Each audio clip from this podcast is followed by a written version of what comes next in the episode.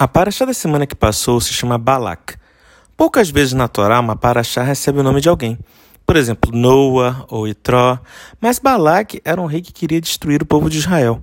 Então, por que uma paraxá com seu nome? Balak contrata um feiticeiro chamado Bilam para amaldiçoar o povo. Bilam reluta em aceitar o convite de Balak, dizendo que poderia falar apenas o que Deus permitisse. Balak manda novamente uma comitiva chamar Bilam. Este novamente responde que só poderia falar o que Deus permitisse, mas queria ver Balac. No meio do caminho, um anjo se coloca na frente de Bilam, que estava montado em sua mula. Esta vê o anjo e muda de caminho.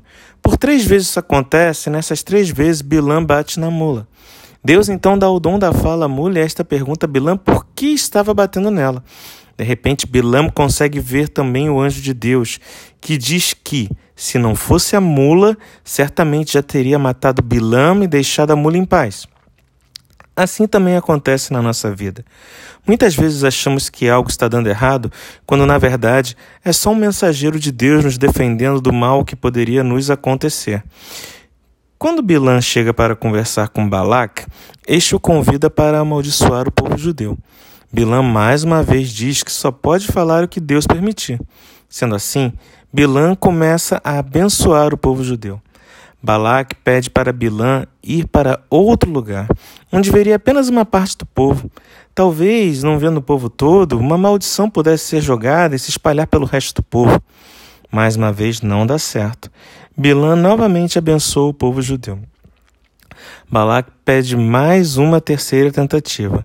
E Bilam fala que quem abençoar o povo judeu será abençoado, e quem o amaldiçoar será amaldiçoado. E talvez seja por isso que a Paraxá se chame Balac, para nos lembrarmos que o mal não é mais poderoso que Deus. Por mais que alguém tente nos fazer mal, Deus está aqui para nos proteger. Que Deus permita que eu possa estar com você no final do próximo Shabat para falar da Paraxá da semana que passou. Meu nome é Jax e esta foi mais uma mensagem para você. Shavuot!